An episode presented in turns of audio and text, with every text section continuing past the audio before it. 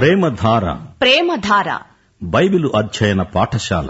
శ్రోతలకు స్వాగతం. కీర్తనల గంధం భక్తిభావ ప్రబోధం. కీర్తనల గంధం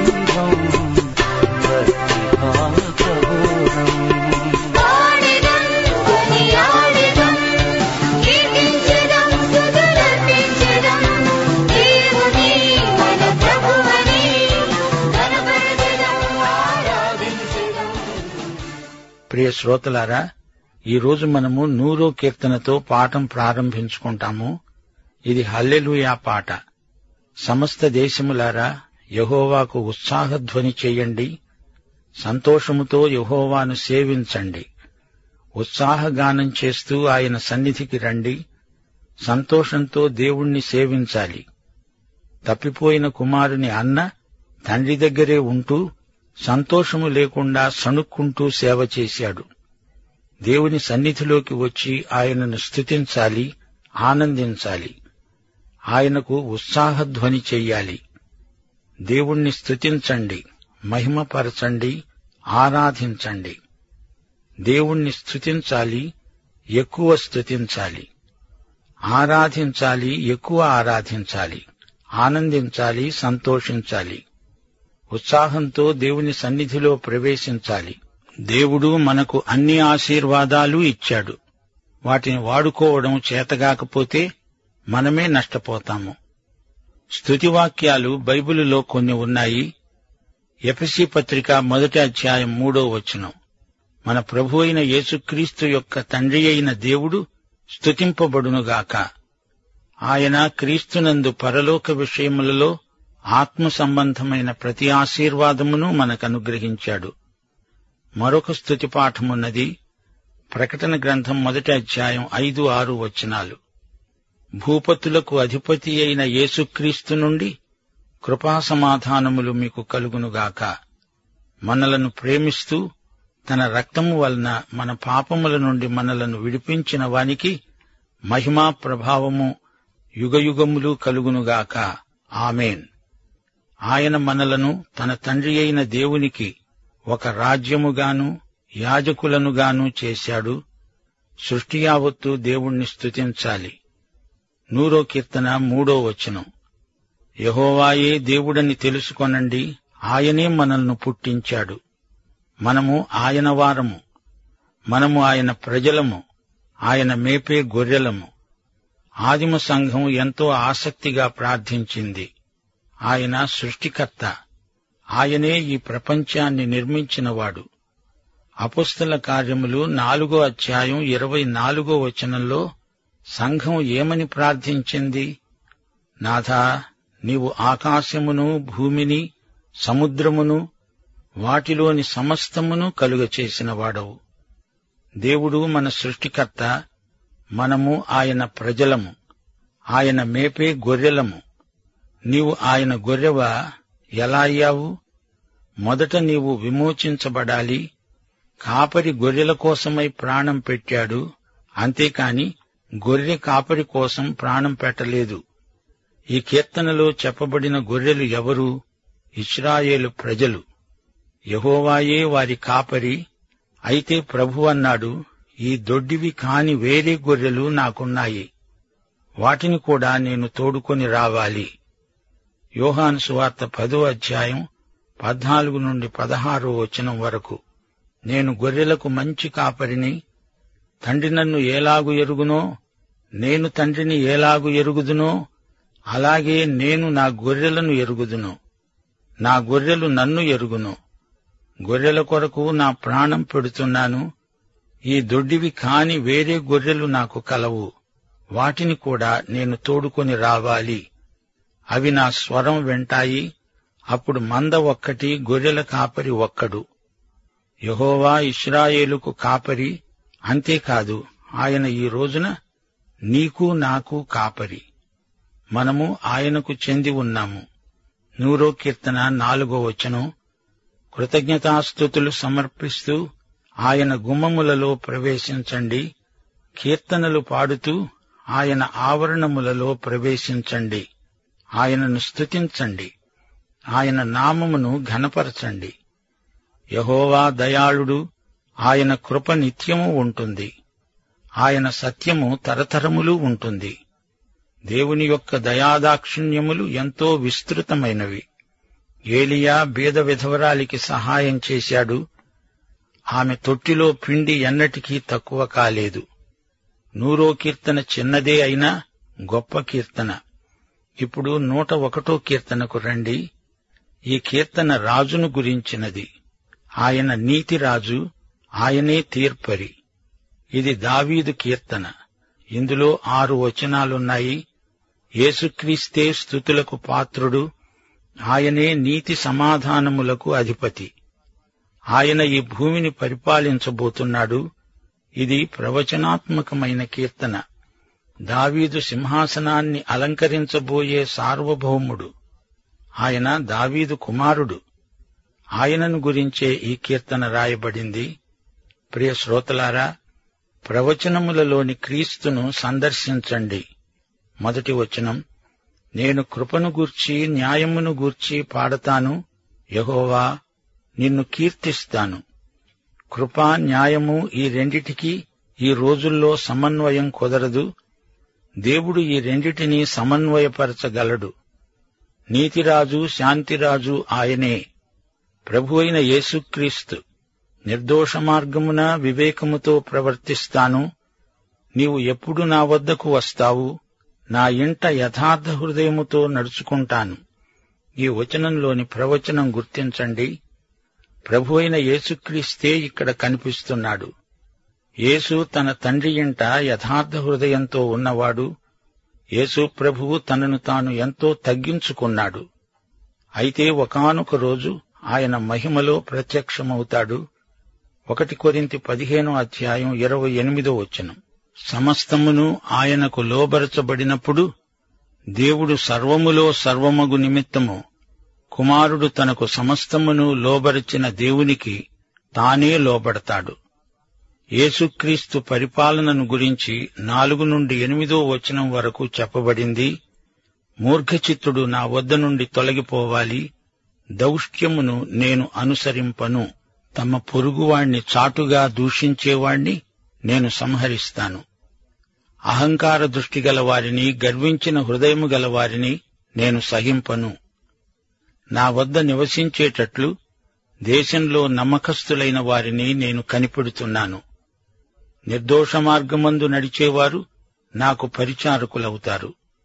మోసము చేసేవాడు నా ఇంట నివసింపరాదు. అబద్ధాలాడేవాడు నా కన్నుల ఎదుట నిలవడు. యహోవా పట్టణములో నుండి పాపము చేసే వారందరినీ నిర్మూలం చేయటానికి దేశమందలి భక్తిహీనులందరినీ ప్రతి ఉదయమున నేను సంహరిస్తాను. ఈ లోకములో ఈ భూమి మీద యేసు ప్రభువు యొక్క పరిపాలన విధానం ఇక్కడ వర్ణించబడింది యేసు ప్రభువే మహాతీర్పరి. ఆయన తీర్పునకు తిరుగులేదు. తీర్పు చెప్పే సర్వాధికారం దేవుడు తన కుమారునికి అప్పగించాడు. లోకమంతా ఆయన చిత్తానికి లోబడవలసిందే. అప్పుడు అందరూ క్రొత్త పాట విమోచన గీతం పాడుతారు. ఈ కీర్తన దావీదు ఎప్పుడు రాసి ఉంటాడు? తన రాజ్యారంభంలో తన పరిపాలనలోని ప్రత్యేకతను చూపటానికి రాశాడు. అయితే దేవుని సహాయం కూడా కోరుతున్నాడు. దేవుని వెంబడి నడిచేవారు యథార్థంగా ప్రవర్తించాలి. స్వార్థం ఉండకూడదు. మోసం చేయకూడదు. దేవుని వాక్యాన్ని పాటించాలి. కుటుంబంలో దేవుని వాక్య ప్రమాణాలు పాటించాలి. కుటుంబంలో నిష్కళంకంగా బ్రతకటం దేవునికి మహిమ. దావీదుకు నమ్మకస్తులైన పనివారు కావాలి. అయితే దావీదు కుమారుడైన యేసుక్రీస్తుకు విశ్వసనీయులైన క్రైస్తవులు ఈ రోజున కావాలి. ఇప్పుడు నూట రెండో కీర్తన వినండి. ఈ కీర్తనలో నిరాశా నిస్పృహలలో ఉన్న దేవుని బిడ్డలకు గొప్ప సందేశం ఉన్నది. మన దేవుడు సజీవుడు నిత్యుడు మార్పులేనివాడు. అలాంటి దేవుణ్ణి మనము మనస్ఫూర్తిగా నమ్మగలం. అలనాడు మన పితరులకు సహాయము చేసిన దేవుడే ఈ రోజున మనకు సహాయం చేయగలడు. ఈ కీర్తనలో కూడా ప్రవచనమున్నది గెచ్చమనీ తోటలోని యేసు ప్రభు ఈ కీర్తనలో కనపడుతున్నాడు. ఈ కీర్తన వ్రాసిందెవరో మనకు తెలియదు యేసు ప్రభువు గెచ్చమనే తోటలో ఎంతో వేదన చెందాడు. ఆ చిత్రపటం ఇందులో మనము చూడవచ్చు. అయితే ఈ కీర్తనలో మనకు నేటి కాలానికి సరిపడే సందేశము కూడా ఉన్నది. మొదటి వచనం యహోవా నా ప్రార్థన ఆలకించు. నా మొర్ర నీ వద్దకు చేరనియ్యి. హెబ్రి పత్రిక ఐదో అధ్యాయం ఏడో వచనం శరీరధారి అయి ఉన్న దినములలో మహారోదనముతో కన్నీళ్ళతో తనను మరణము నుండి రక్షించగలవానికి ప్రార్థనలను యాచనలను సమర్పించి భయభక్తులు కలిగి ఉన్నందున ఆయన అంగీకరించబడ్డాడు. ఈ ప్రార్థనలోని ముఖ్యాంశాలు వినండి. దేవా నా కష్టదినమున నాకు విముఖుడవై ఉండవద్దు. నా ప్రార్థనలకు సత్వరముగా జవాబివు నా ఎముకలు కాలిపోతున్నాయి. నా దినాలు తరిగిపోతున్నాయి. నా హృదయానికి ఎండదెబ్బ తగిలింది. అన్నం సహించదు. నా ఎముకలు నా దేహానికి అంటుకొని పోయాయి. మూలుగుతున్నాను. అడవి గూడబాతులాగా అయిపోయాను. శిథిల స్థలాలలోని పగిడి కంటెలాగా ఉన్నాను. ఇంటి మీది ఒంటిగా ఉండే పిచ్చుకనైపోయాను. ఎనిమిదో వచనం. దినమెల్లా నా శత్రువులు నన్ను నిందిస్తున్నారు. నా మీద వెర్రి కోపం గలవారు నా పేరు చెప్పి శపిస్తున్నారు. బూడిద తింటున్నాను. కన్నీళ్ళే పానం చేస్తున్నాను. నీవు నన్ను పైకెత్తి పారవేశావు. నీ కోపాగ్ని నీ ఆగ్రహం నా మీదికి వచ్చాయి. యేసు ప్రభు ఇదంతా భరించాడు. ఎందుకు? హెబ్రీ పత్రిక పన్నెండో అధ్యాయం రెండో వచనం దీనికి జవాబు చెప్తుంది. యేసు తన ఎదట ఉంచబడిన ఆనందము కోసమై అవమానమును నిర్లక్ష్యపెట్టి శిలువను సహించి దేవుని సింహాసనము యొక్క కుడిపార్శ్వమున ఆసీనుడై ఉన్నాడు. ప్రియ శ్రోతలారా యేసు ప్రభు శ్రమలు ఎంత తీవ్రమైనవో మనము ఊహించలేము. యహోవా నీవు నిత్యము సింహాసనాసీనుడవు. నీ నామస్మరణ తరతరములు ఉంటుంది. నీవు లేచి సియోనును కరుణిస్తావు. దానిమీద దయచూపటానికి కాలము వచ్చింది. నిర్ణయకాలమే వచ్చింది. యేసుక్రీస్తు వారి కోసం చనిపోయాడు. యోహాను సువార్త పదకొండో అధ్యాయం యాభై రెండో వచనం. యేసు ఆ జనము కొరకు మాత్రమే గాక చెదరిపోయిన దేవుని పిల్లలను ఏకముగా సమకూర్చడానికి సావునై ఉన్నాడని కయప ప్రవచించాడు. ప్రభువు రెండోసారి వచ్చినప్పుడు సీయోనును పునర్నిర్మిస్తాడు. పదహారో వచనం. యహోవా సీయోనును కట్టాడు. ఆయన తన మహిమతో ప్రత్యక్షమయ్యాడు. ప్రభువు యొక్క మరణములో ఈ ఆశీర్వాదం ఇమిడి ఉన్నది. జనములు రాజ్యములు కూర్చబడతాయి. సియోనులో ఎరుషలేములో మనుష్యులు ఆయన నామ ఘనతను ప్రకటిస్తారు. చెరసాలలో ఉన్నవారిని సావునకు విధింపబడిన వారిని ఆయన విడిపిస్తాడు. సృజించబడబోయే జనము యహోవాను స్తుతిస్తారు. ఇరవై ఐదు నుండి ఇరవై ఏడో వచనం వరకు ఆదియందు నీవు భూమికి పునాది వేశావు ఆకాశములు కూడా నీ చేతి పనులే అవి నశిస్తాయి గాని నీవు నిలిచి ఉంటావు. అవన్నీ వస్త్రము వలె పాతగిల్లుతాయి. ఒకడు అంగవస్త్రము తీసివేసినట్లు నీవు వాటిని తీసివేస్తావు. అవి మార్చబడతాయి. నీవు ఏకరీతిగా ఉన్నవాడవు. నీ సంవత్సరాలకు అంతము లేదు. ప్రియ శ్రోతలారా హెబ్రీ పత్రిక మొదటి అధ్యాయం పది నుండి పన్నెండు వచనం వరకు ఇదే వాక్య భాగం ఉదహరించబడింది. హెబ్రీ పత్రికలోని వ్యాఖ్యానాన్ని బట్టి ఇది మెస్సియా కీర్తన అని మనము గ్రహిస్తున్నాము. నూట రెండో కీర్తన మెస్సియా కీర్తన అనడానికి క్రొత్త నిబంధన వెలుగు మనకు లభిస్తున్నది. యేసు ప్రభువు వేదనామయమైన ప్రార్థన చేశాడు. గెచ్చిమనేలో యేసు రాజును చూడండి. ఆయన ఎంత తగ్గించుకున్నాడో అంత హెచ్చించబడ్డాడు. ఆయన మన కోసమే శ్రమబాధితుడయ్యాడు. మరచిపోవద్దు. నూట రెండో కీర్తన గెత్సమనే కీర్తన. ఇప్పుడు నూట మూడో కీర్తనలోకి రండి. ఈ కీర్తనలో దేవుని ప్రేమను మనము తేటగా చూడగలం. దేవుడు మన కోసం ఏమి చేస్తున్నాడో ఆయన ఎలాంటివాడో మనము ఈ కీర్తనలో చూడాలి. ఈ కీర్తన రాసింది దావీదు. దేవుని యొక్క గొప్ప కార్యాలు ఎన్నో ఉన్నాయి. వాటిని బట్టి దేవుణ్ణి స్తుతిస్తాము. దేవుని ప్రేమ క్షమాపణ దయ కనికరం న్యాయం దీర్ఘశాంతం వాత్సల్యం ఇవన్నీ దేవుడు మనకిస్తున్నాడు. గతంలో వర్తమాన కాలంలో భవిష్యత్తులో దేవుని దీవెనలు లెక్కించలేము. దేవుని దీవెనల జాబితా నూట మూడో కీర్తనలో వినండి. అప్పుడు దేవుణ్ణి స్తుతించండి. నా ప్రాణమా యహోవాను సన్నుతించు. నా అంతరంగమున ఉన్న సమస్తమా ఆయన పరిశుద్ధ నామమును సన్నుతించు. ఇరవై రెండో వచనం. యహోవా ఏలుతున్న స్థలములన్నిటిలో ఉన్న ఆయన సర్వకార్యములారా ఆయనను స్తుతించండి. నా ప్రాణమా యహోవాను సన్నుతించు.